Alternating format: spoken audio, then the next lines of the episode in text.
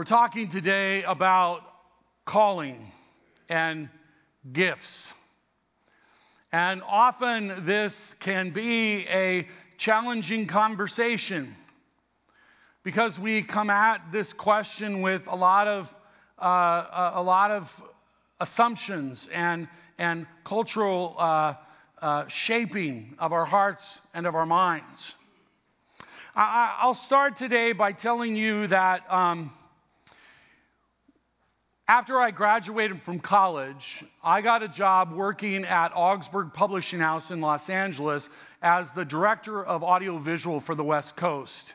It was a great combination of the work that I had done working in the media center starting my senior year of high school and all the way through college, and also putting to work my degree in Christian education that I earned from Azusa Pacific University.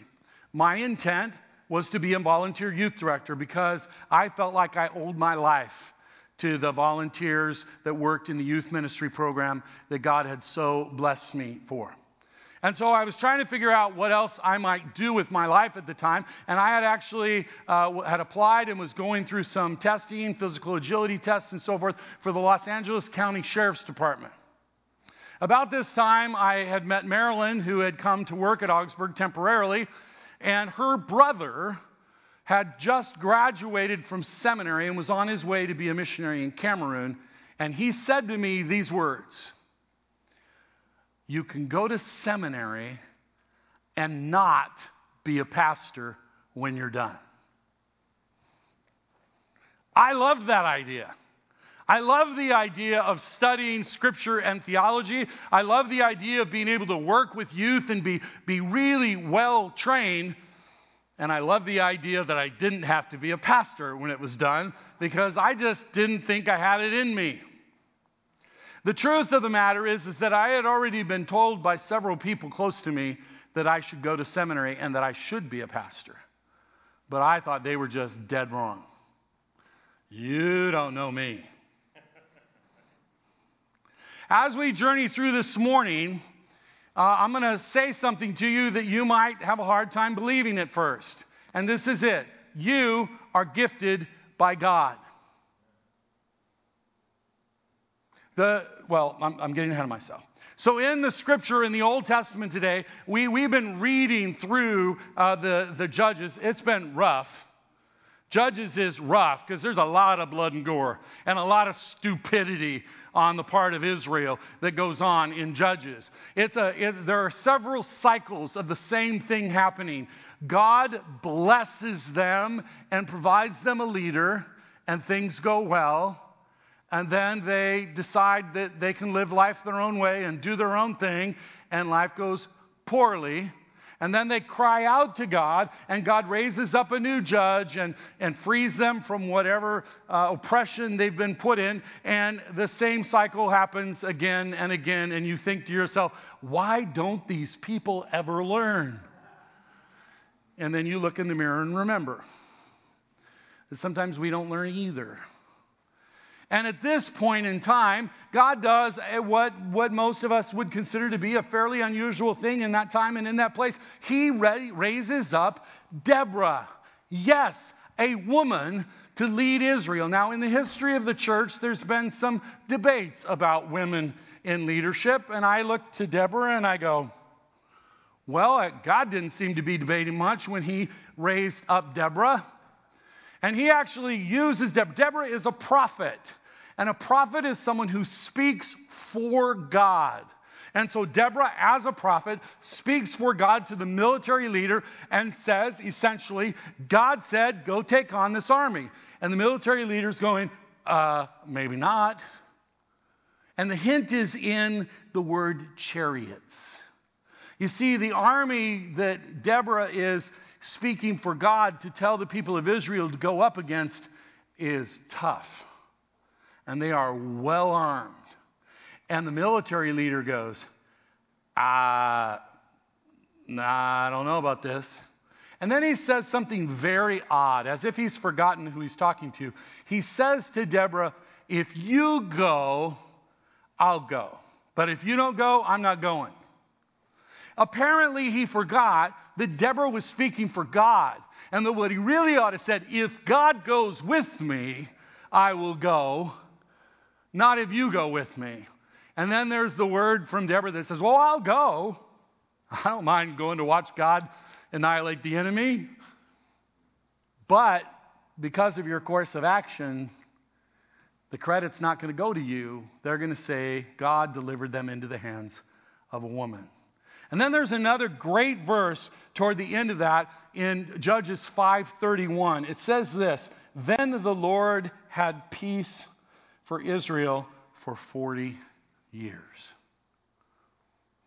So while we may have trouble with who leaders are, God calls who God will and uses whom God chooses to use. And our question is, how's he going to choose you? Because we wonder about this thing called calling. When I was serving as a pastor in Tucson, one of the amazing privileges I had was to work with pastors of other churches, even non-Lutheran churches. And uh, one of the people who became a great friend of mine, he had actually gone to the University of Arizona on a basketball scholarship. This is how tall he was. Um, his name was Warren Anderson, or I should say his name was Apostle Warren Anderson. And he was a leader in the African American community. And when I first met him, I kind of thought to myself, apostle? You know, most of us have a hard time maybe even accepting the idea that we're disciples. But when it comes to the word apostle, we're thinking about the, the, the eleven plus one, right? Throw, throw Judas Iscariot out, throw in Matthias, and we got twelve apostles. But in fact, the word apostle means one sent. And so I tried to figure out how in their denomination, in their group of churches, Warren Anderson got the title apostle. And I found out that in their, in their area, a pastor was a leader of their church community, but an apostle was expected to have influence in several churches. As they led one church, they were expected to kind of lead and, and coach and care for pastors in other churches. Warren Anderson was an apostle, and he was a blessing to me over and over again. Now, what would you say if I said to you, you are an apostle? Let me try another word that might be a little easier for you to swallow as we have this debate going on inside your head as you listen. How about the word ambassador? Is that an easier word? That you are sent as an ambassador for Christ to represent Christ and the gospel to the world.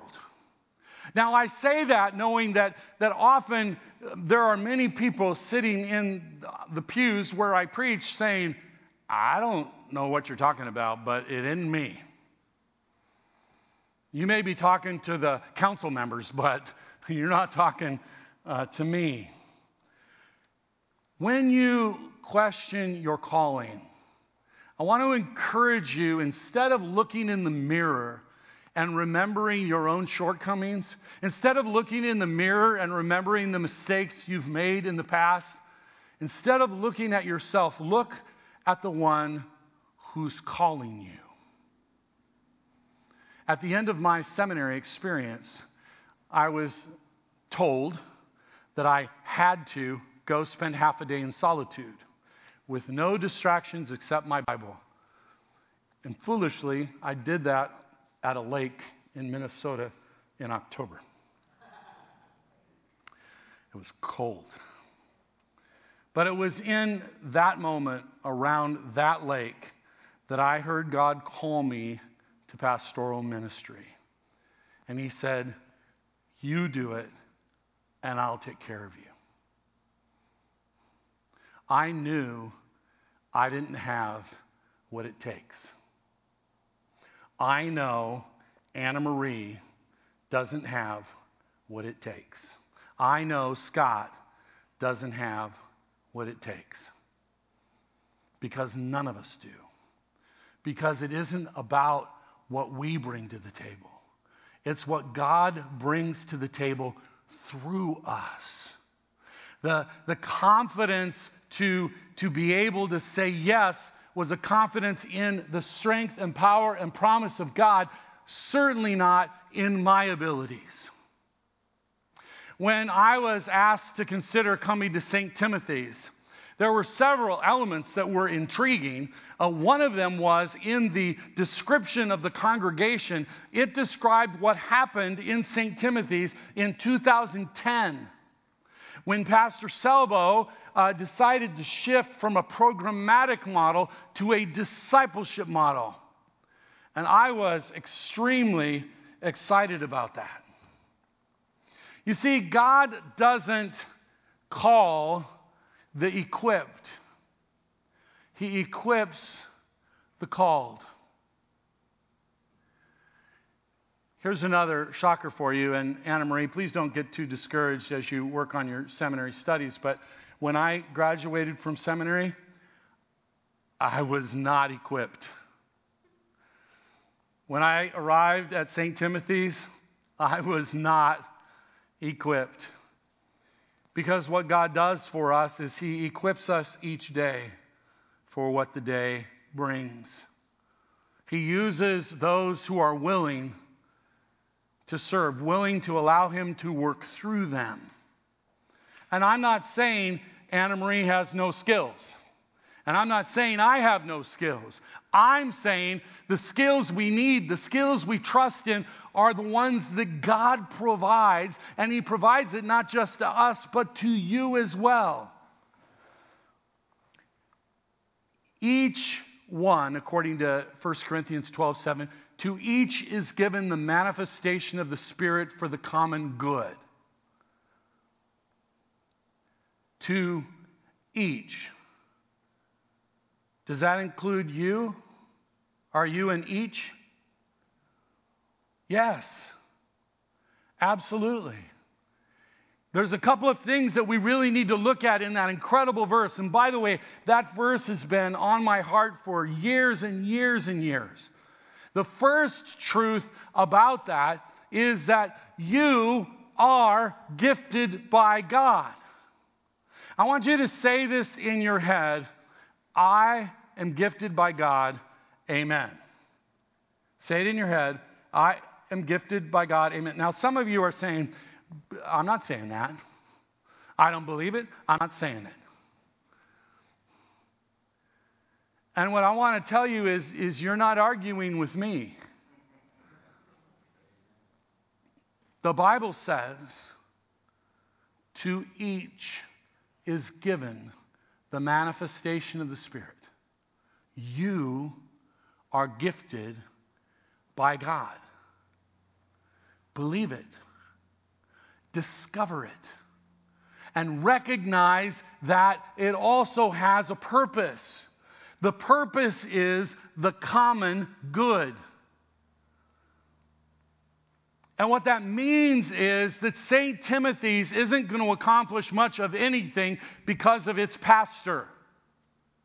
It's going to accomplish great things because of its God and how that God works through His people to do that which God regularly and daily equips us to do.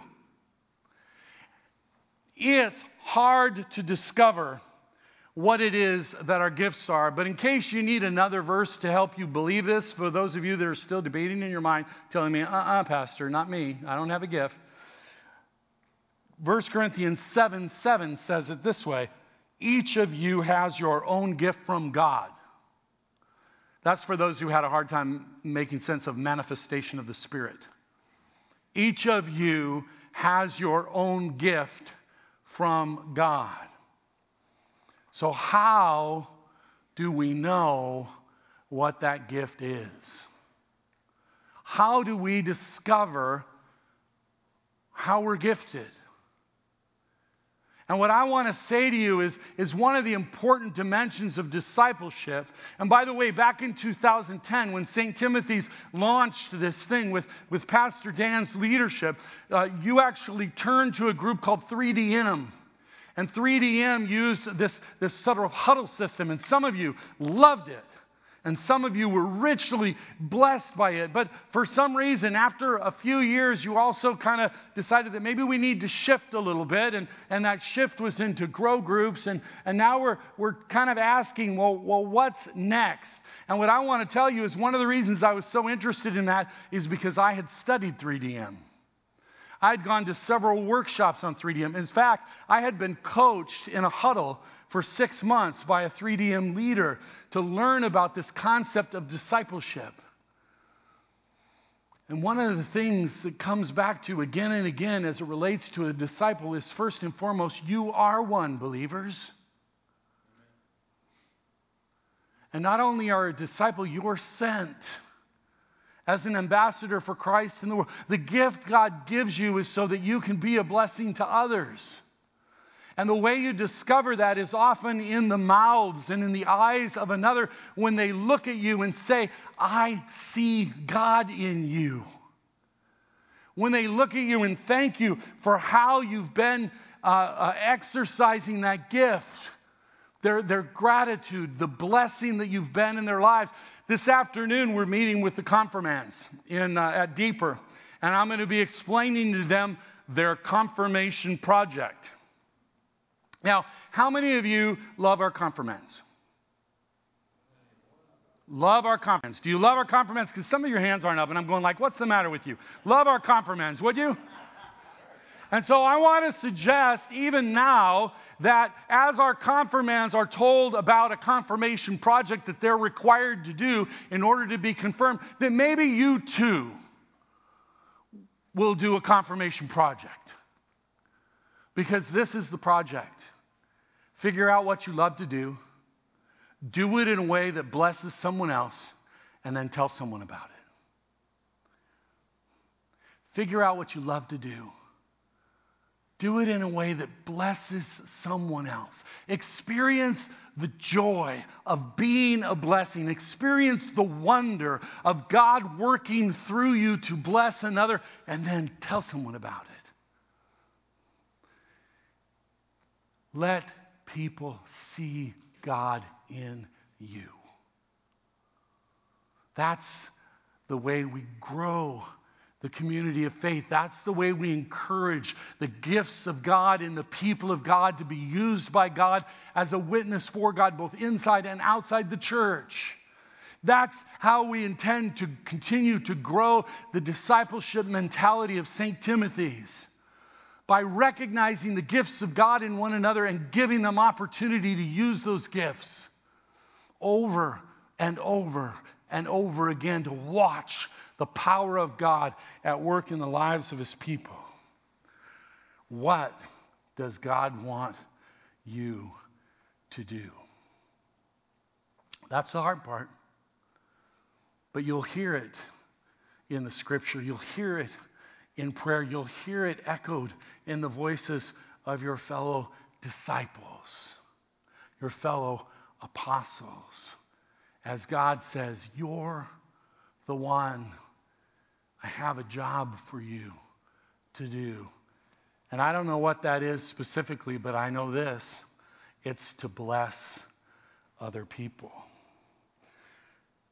When the disciples of Jesus, those twelve, wanted to be great, Jesus calls them together and He says, you know how the Gentile leaders lorded over them, not so with you.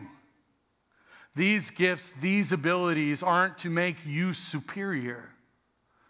Rather, we have in the example of Jesus Himself, who said to us,